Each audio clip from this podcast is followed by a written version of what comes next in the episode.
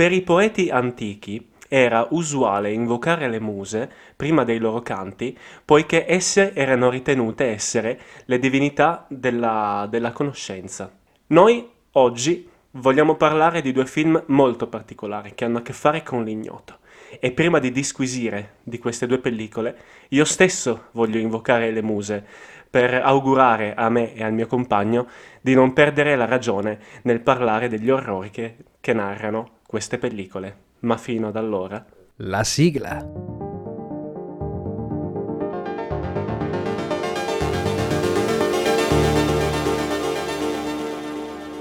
Eh, ma che intro della stramadonna e tre quarti. Eh? Eh, miseria. Hai visto? Hai visto? Eh sì. Ok, allora, breve recap per chi non ci ha seguito fino ad oggi. Allora, il tema di questo mese è l'horror. Ovviamente, dato che io e il mio collega eh, siamo stronzi, lo trattiamo in una maniera molto diversa, molto più concettuale, molto più profonda.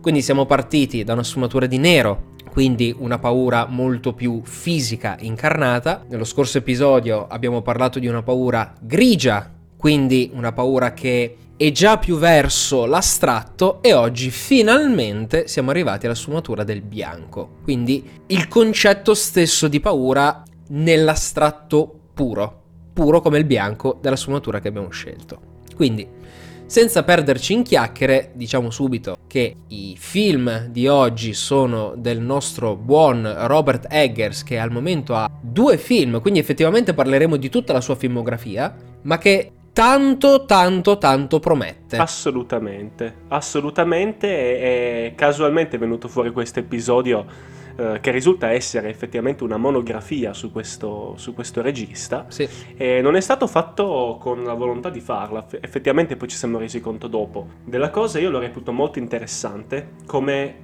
è anche molto curioso il fatto che oggi siamo arrivati alla sfumatura bianca ed è bianca la luce di un certo faro ma di questo ne parleremo poi più avanti. Assolutamente, e purtroppo però siamo, siamo nella zona bianca, ma no, non noi. Cioè, a, a, al momento non in noi. cui uscirà questo episodio si spera, però al momento siamo in rosso scuro. Ma questo è un altro discorso. Esatto. Quindi partiamo subito col primo film, The Witch o The The Witch, come mi piace chiamarlo. Film del 2015 appunto di eh, Robert Eggers che come lo possiamo definire? Un horror ambientale?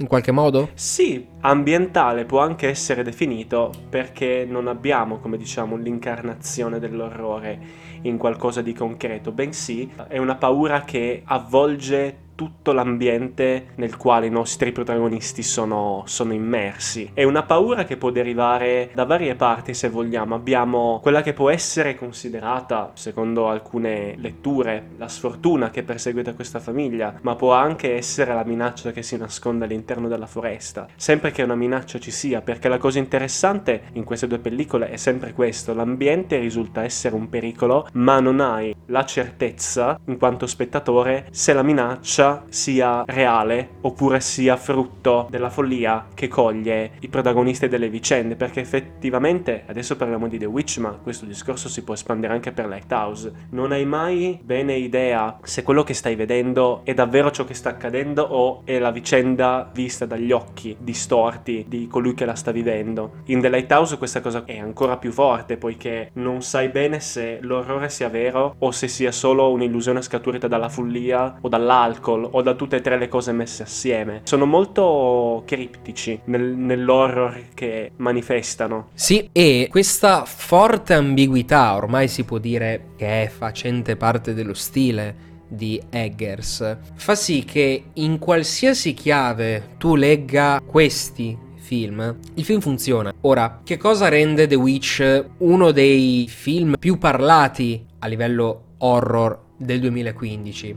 Allora, Partiamo subito che effettivamente l'horror dal 2015 in avanti è andato un po' a scendere, quindi The Witch porta effettivamente una grandissima ventata di aria fresca al genere. Questo magari me lo puoi confermare tu che sei più esperto del genere nel settore. Sì, assolutamente. Il nostro Eggers si inserisce in quella che può essere definita la nuova corrente dell'horror contemporaneo. Diciamo che i suoi compagni di banco sono nomi del calibro di Ari Aster e Pascal Laugier o Laugier in base a come si pronuncia che adesso non ricordo. E possiamo vedere che in questo film non succede tra molte virgolette niente, ma è messo attraverso l'uso sapiente della camera, del recitato e delle varie ambientazioni, questo bosco molto inquietante, che la tua guardia è costantemente alta, tu ti senti attaccato costantemente, ma non, non succede niente.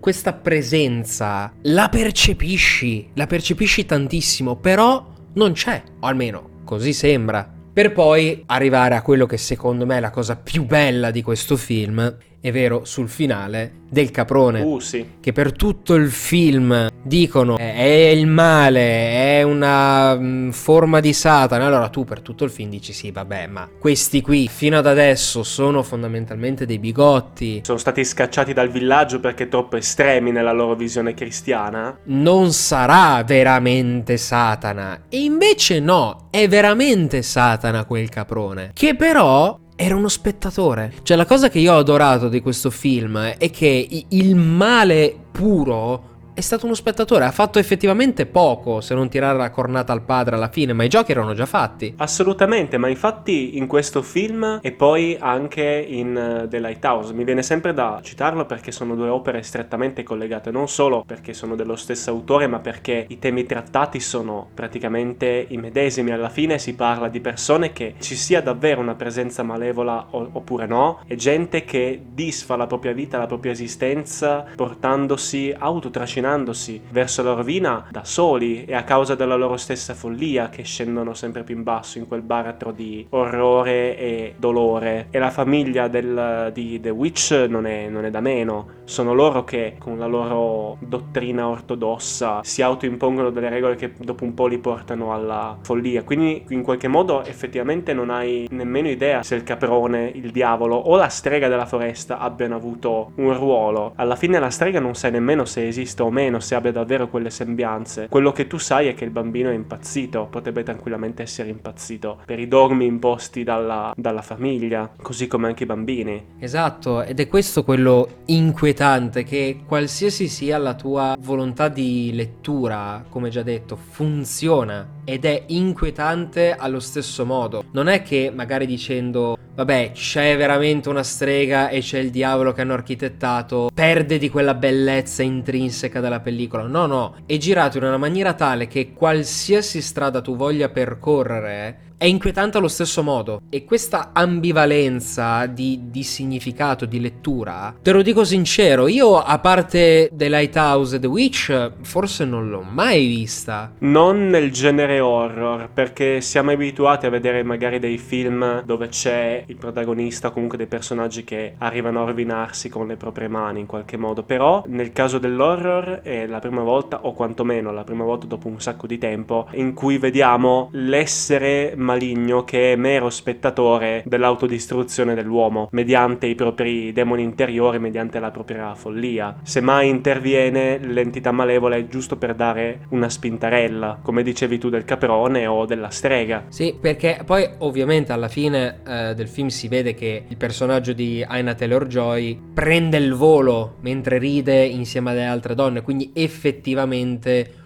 una forza oscura c'è, ma fondamentalmente la, la, si potrebbe anche vedere come una sottospecie di liberazione, di espressione della propria femminilità, perché se ci pensi la protagonista voleva vivere un po' normalmente, cioè era molto repressa da un punto di vista anche patriarcale. Vabbè, se non era patriarcale quella società vorrei vedere. Eh, appunto. Quindi c'era questa sua brama di indipendenza, di accettazione anche della propria eh, sessualità, che riesce a trovare sfogo solo alla morte di tutta la famiglia, che era estremista in modo imbarazzante, uh, ma sì, pensa anche certo. ai due gemellini che l'additano strega, strega, strega, cioè, ed effettivamente lei è la pecora nera della famiglia perché non vo- voleva essere più tranquilla, non farsi tutte queste pippe mentali che tutto il resto della famiglia si faceva. È vero, è vero, ma poi il film è anche costellato da immagini che non hai idea se siano reali o illusioni, come già citato in precedenza. Il finale potrebbe tranquillamente essere qualcosa che si immagina la protagonista, un pochino come la scena della madre con il corvo. Eh, pensavo proprio a quella mentre ne parlavi. Per esempio, infatti il film ci offre durante la sua durata del, dei frame quasi di, di, orrore. Perché anche questo è un film che lavora estremamente per sottrazione, cosa che è stata ulteriormente ampliata in, in The Lighthouse. Sì. Oltretutto. Quindi in, in confronto a, a, The Lighthouse, questo qua è un film action, praticamente. viste quante cose accadono. Effettivamente sì, uh, non è un film tra virgolette per tutti, anche se questa, questa espressione non è che mi piaccia molto però è un film molto lento che gioca tanto di silenzi, gioca tanto di rumori. La foresta parla, parla per davvero, ha tutto un suo linguaggio che si sposa perfettamente con questa colonna sonora molto bassa. Poi dall'altro lato Lighthouse cioè, lavora ancora di più di sottrazione, cioè ancora meno dialoghi, ancora più silenzi al che mi viene da spiegare un attimo ai nostri cari ascoltatori che cos'è la sottrazione cinematografica, perché effettivamente non la stiamo dando un po' per scontata. Fondamentalmente la sottrazione cinematografica, andando a stringere, è quando tu prendi un film, una sceneggiatura, e inizi a riempirla di cose, personaggi, dialoghi, avvenimenti, bla bla bla bla bla, bla lo, lo, lo fai enorme. Un film di Michael Bay praticamente. Poi la riprendi e inizi a togliere, a togliere, a togliere sempre di più, sempre di più, sempre di più e in tutti i campi, dal punto di vista dei personaggi, dal punto di vista di dialoghi, dal punto di vista anche di scenografie, finché la sceneggiatura non diventa scarna, diventa essenziale ed essendo essenziale si va direttamente al punto, senza passare dal via. Questo è un lavoro di sottrazione cinematografica e Eggers ha praticamente preso questa tecnica l'ha fatta sua fondamentalmente, è una scelta stilistica ben, ben specifica. Che, che, un po' poi anche il concetto dell'orrore, del vero horror, che non avviene davanti ai tuoi occhi ma avviene nella tua testa. Ovvio, quando ti trovi davanti il mostro di turno c'è la paura, ma tu sai dov'è, sai perfettamente dov'è che nasce la tua paura. Quando questa non la vedi, ma la percepisci incredibilmente vicino a te, impazzisci, perché sai che c'è qualcosa ma non hai idea di dove sia. Che torniamo anche al concetto della verticalità di Alien. Ah, certo. È tutto collegato. Ma come anche Lights Out, alla fine la paura dell'ignoto, la paura di che cosa succede nell'oscurità, dove i miei occhi non riescono a raggiungere ciò che c'è in quel, in quel dato spazio. Esatto. E Un'altra cosa che mi veniva da dire riguardo a, al tuo discorso su The Witch, riguardo l'ambiente che gioca un ruolo di protagonista, trovo una similitudine magari un po' zardata però con Quiet Place, perché anche lì i suoni ambientali risultano essere non l'elemento orrorifico, però una di, di quelle cose che te ne accorgi che ci sono i suoni, proprio perché per quanto si giochi su stilemi totalmente diversi, anche lì i suoni ambientali hanno un enorme peso su quello che è la narrazione, su come vuole far sentire lo spettatore e il regista. La cosa anche che io porto sul palmo della mano è che Eggers si prende molto tempo a fare queste inquadrature anche abbastanza lunghe sulla foresta, sull'ambientale, anche per questo che viene definito horror ambientale, perché ha voluto attraverso la sua regia rendere proprio la foresta e ciò che circonda la, la casa di, della famiglia protagonista un personaggio a sé stante se ci pensi e l'ambiente ha quasi tanto spazio di inquadratura quanto i protagonisti stessi. Di solito, cioè di solito, nel 99% dei casi la location è lo sfondo, è semplicemente dove fisicamente i personaggi stanno facendo delle azioni per portare avanti la trama. 99% dei casi è questo, come detto. Qui no, qui c'è tot percentuale a questo personaggio, tot percentuale a questo e tot percentuale anche al, all'ambiente che va non solo a creare una cornice, ma un concetto stesso. La foresta è viva. Non soltanto, è anche un modo, utilizzando questi, adesso andiamo un po' nel tecnicismo, però va a valorizzare il significato che stiamo dando al film e alla sua interpretazione.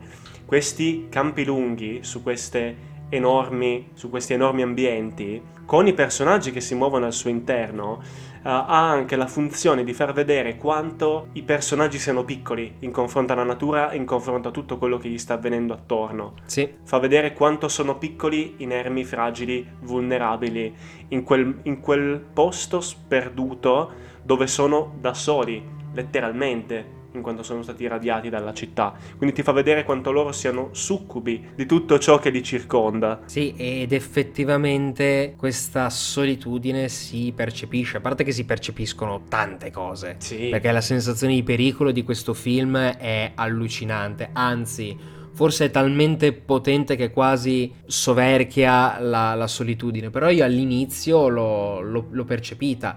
E la cosa anche interessante è che effettivamente, forse protagonista a parte, non è che empatizzi così tanto con questa famiglia, perché è, è veramente, cioè, troppo estremista. Però le sensazioni che passano, diamine, le senti, le senti pur non avendo, non avendo empatizzato. Sì, assolutamente, sono d'accordo. Eh, non è, non è proprio da tutti, anzi, una cosa del genere, ribadisco, solo The Witch e The Lighthouse. È vero, ma infatti adesso che l'hai citato, prima di traghettarci verso questo secondo film, vorrei prendere come gancio eh, quello che dicevi tu sul fatto che odi dire che esistono film che non sono per tutti. Sposo perfettamente quello che tu dici, non esistono film per pochi, i film sono per tutti quanti e ci teniamo a dirlo, credo sia io che te questo. Sì, completamente. Esistono però con mio sommo rammarico sotto certi aspetti, ma credo che sia, come dire, inevitabile che sia così, certi film che quantomeno devi essere preparato alla visione, cioè devi saperlo che non stai andando a vedere un Iron Man, non so come dire,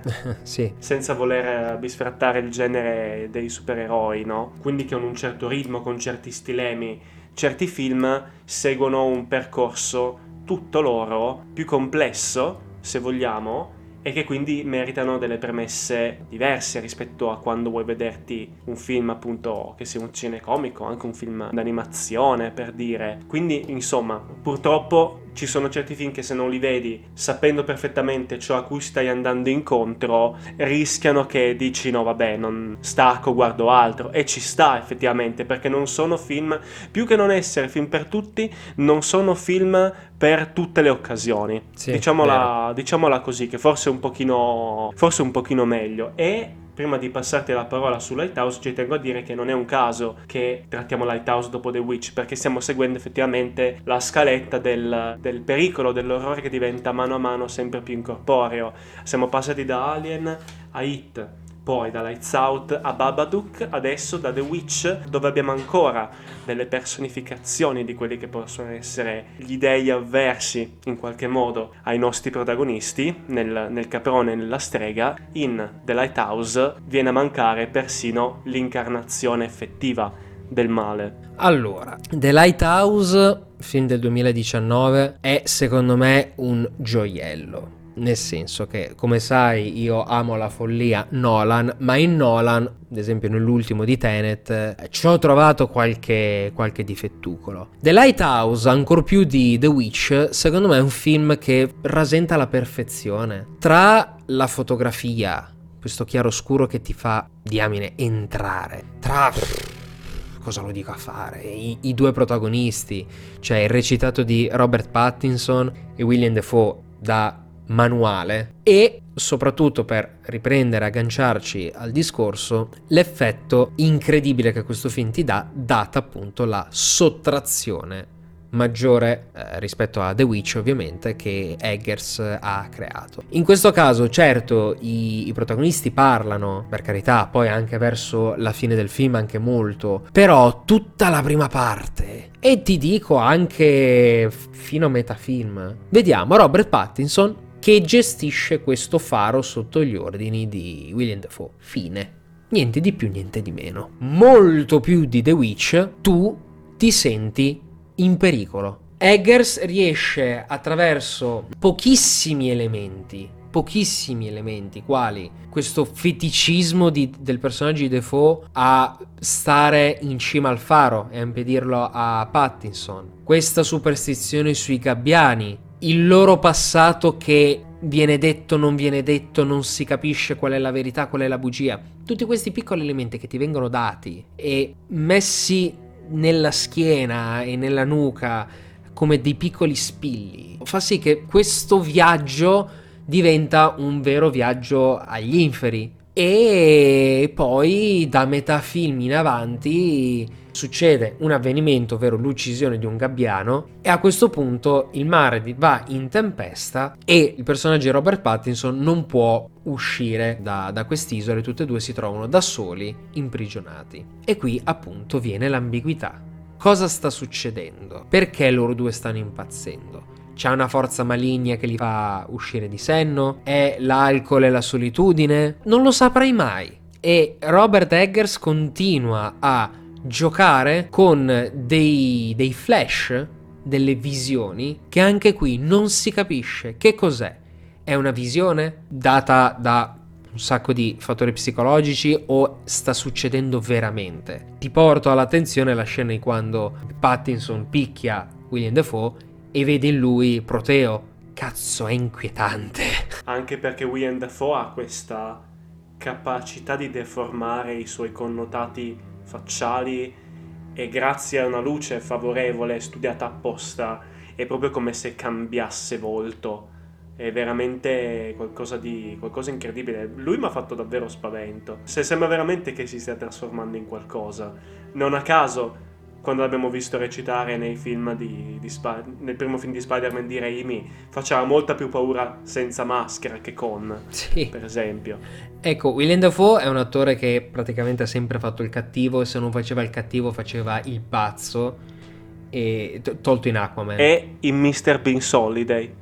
Ah, o- ok. Perché faceva un personaggio in Mr. Bean Holiday, dove faceva un regista che si è montato la testa. Non cattivo, però, uno con la testa un po' montata. Ma a parte questo... Eh, com- comunque ci sono sempre delle turbe psicologiche in questo, attore, nei personaggi che fa questo attore. Ed effettivamente era perfetto, cioè sembrava scritto per lui. E quello che non capisco è, a parte il fattore che c'è quel monologo che lui tiene a Robert Pattinson sulla maledizione di, di Nettuno, che perché non lo vedo in giro per strada nelle tv di tutti, vabbè. Che poi si è avverato. Tra l'altro, tra l'altro, tantissimo. Quindi anche qui Eggers gioca veramente con gli elementi. L'ha maledetto davvero? Oppure... Esatto, cioè ti lascia e ti semina tanti elementi che poi si ricollegano, però non riesci a capire se effettivamente portano da qualche parte o meno. E detto così può suonare male perché uno dice, vabbè, ma mi state descrivendo un film che non ha né capo né coda. No, è l'esatto opposto cioè ha un capo, una coda, e, però gioca troppo bene su, sulla tua stessa psicologia. E è spettacolare, è spettacolare. Io mi chiedo perché effettivamente questo film se ci pensi sia passato un po' in sordina, tra l'altro è andato forse pure agli Oscar, era nominato per uh, miglior fotografia. Da quello che mi era perso di capire era stato un film un po' stracizzato, però non ti saprei dire come mai. Stronzo chi l'ha ostracizzato. Sì, anche perché ribadisco, io credo che sia uno dei film eh, migliori, fatti sicuramente negli ultimi anni.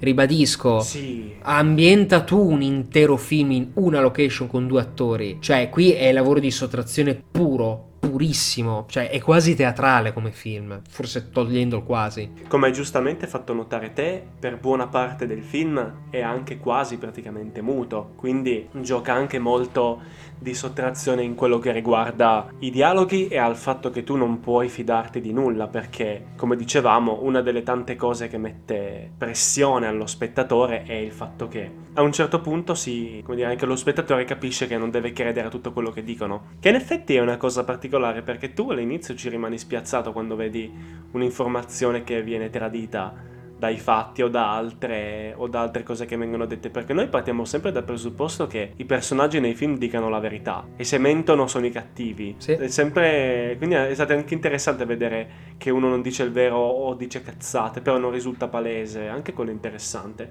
Aggiungerei in quello che tu hai detto prima delle, dei tanti fattori che vanno a comporre questa tensione, anche l'uso, qua verremo nuovamente su qualcosa di tecnico, sull'utilizzo dei 4 terzi come, come pellicola per, per girare il, il, film. Sì. Scelta che è stata fatta per due ragioni. La prima per un'esigenza tecnica, perché l'isolotto dove hanno realizzato il film è veramente piccolo. Il fatto che facevi le riprese in quattro terzi significa che tu tagliando i lati avevi modo di chiudere di blindare il personaggio dentro un quadrato e non, vede, e non si vedeva che l'isola era più stretta di quello che era in realtà. Quindi innanzitutto un'esigenza di messa in scena. Punto secondo, permette di ingabbiare maggiormente, di stringere ancora di più eh, la focale sui, sui, personaggi in modo da renderli effettivamente quasi dentro una gabbia, come se li stessi osservando da uno spioncino e ti sentissi anche tu costretto dentro questo spazio angusto che è il, il, faro. Guarda, la cosa interessante di questo film, più forse rispetto a The Witch, anche se anche The Witch condivide questo aspetto che, che sto per trattare, è il fatto che entrambi i film sono quasi Lovecraftiani.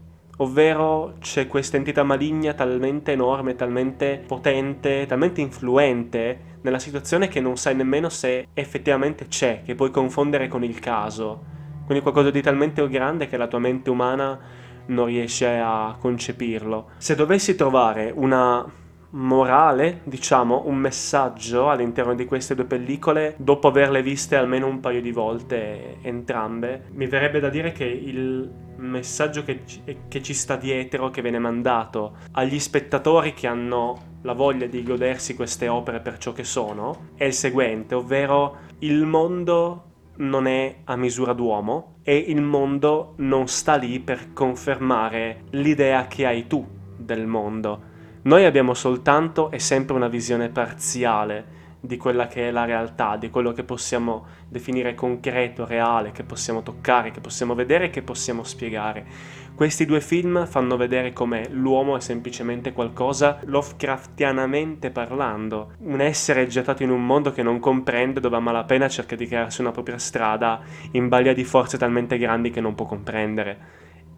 Ed è davvero, davvero figo vedere un film che più di altri riesce a mettere in scena questo concetto come The Lighthouse. Tra l'altro scomodando, tra virgolette, anche citazioni a, a opere, a opere e a, e a leggende greche, come per esempio Prometeo che ruba il fuoco agli dei, che per punizione dovrà essere legato a una roccia e ogni giorno degli uccelli gli mangeranno il ventre. Quello che è la fine che fa Robert Pattinson dopo aver guardato la luce. Una luce che non sai se è solo una luce e che quindi lui per follia vede un mostro o è davvero un mostro. La cosa interessante dell'urlo è che l'urlo che lancia Robert Pattinson alla vista di quella luce, del cui suono noi siamo privati, perché è un urlo muto per lo spettatore, sembra essere un urlo di liberazione, di liberazione inteso come qualcosa di talmente grosso, è come se l'urlo fosse uno spurgo per la vista, un'immagine talmente grande, talmente potente, talmente orrorifica che il corpo non può contenerla, allora deve urlare per buttarla fuori e poterla reggere senza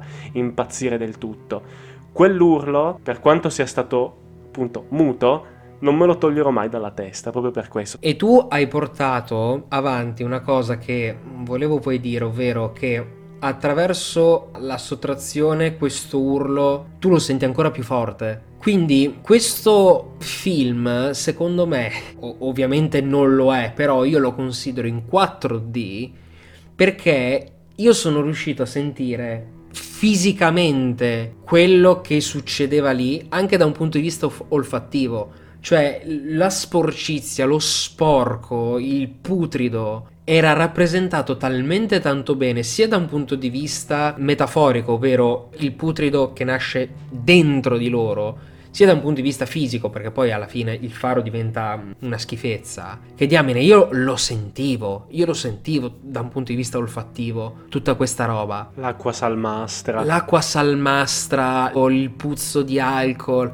cioè la rabbia, io, sen- io riuscivo a sentire anche il sapore, paradossalmente, dei, dei loro sentimenti, e soprattutto quell'urlo lì finale. Mi ha fatto male, mi ha fatto contemporaneamente dolore fisico, ma anche liberazione, perché la sentivo anche io.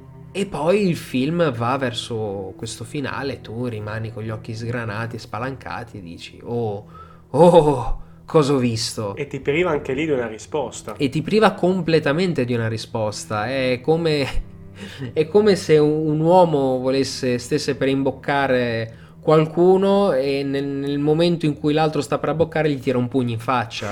cioè questo è il cinema di Eggers fondamentalmente. Sì, poi adesso fai conto che, cioè, se lui ov- ovviamente preferisco di più The Lighthouse rispetto a The Witch, ma non perché The Witch sia un brutto film, ma perché The Lighthouse è proprio una spanna sopra. Sì. Fai conto che adesso si vociferava che Eggers ha detto ma sai che quasi quasi voglio rifare il Nosferatu e se uno così si butta a fare il Nosferatu Miseria. Eh, Miseria. cioè, io non vedo l'ora, ma io non vedo l'ora. Perché poi è giovanissimo, è giovanissimo. Sì, è abbastanza giovane il signor, il signor Eggers. È dell'83. Cioè, questo qua può regalarci perle per chissà quanto. Eh, infatti. E ti dico, tra l'altro, hai nominando Nosferatu, cioè hai nominato il, il clou degli anni, degli anni 30, che ha dato anche lui abbastanza le basi per quello che è oggi il genere horror. Ed effettivamente i collegamenti fra The Lighthouse e il Nosferatu appunto degli anni 30 ci sono. Cioè sembra The Lighthouse sembra un film girato nel periodo di espressionismo tedesco se ci pensi. Eh sì tant'è che la telecamera proviene da quel periodo. Eh infatti. Quindi cioè, ricorda tantissimo l'estetica di, di Murnau e guarda, io avevo visto anche relativamente da poco uh, Nosferatu, il principe della notte, che è un film del 79 fatto da Herzog, mm. che è il remake di Murnau, quello appunto del, del, del, 22 in realtà sto vedendo adesso, quindi in realtà siamo negli anni 20, neanche 30. È un film carino, un po' troppo un po' troppo lì, lasciato un po' per aria. Diamine, se uno come Eggers mi rifà Nosferatu... Eh, mi, mi, pare che lui volesse rifare proprio quello di Herzog. Non, non vedo l'ora, davvero, mi hai, mi hai, illuminato. È sicuramente un regista promettente, sì. diciamola, diciamola così, perché se i suoi primi due colpi sono stati questi già da adesso è un regista de- destinato ad essere ricordato, ma poi se anche il prossimo film che fa risulta un flop rispetto agli altri, eh, fa comunque un gran film. Cioè, a confronto di un semi-capolavoro e di un capolavoro, se mi fa un flop è semplicemente un bellissimo film. Effettivamente sì, quindi, quindi... Si- signor Eggers, per favore, facci, facci. Mi dica come fa mi dica come fa, perché sono curioso, oltre che essere suo fan, sono, sono molto molto curioso di sapere come fa. Potremmo vedere il suo prossimo film magari nel, nel 2023, perché se effettivamente si piglia 4 anni di tempo tra un film e l'altro. Ah, guarda, magari persino oserei dire che riusciamo ad andare a vederlo in sala. Eh, nel 2023 ce lo auspichiamo un attimo, ecco. Non portiamo sfiga, non portiamo sfiga.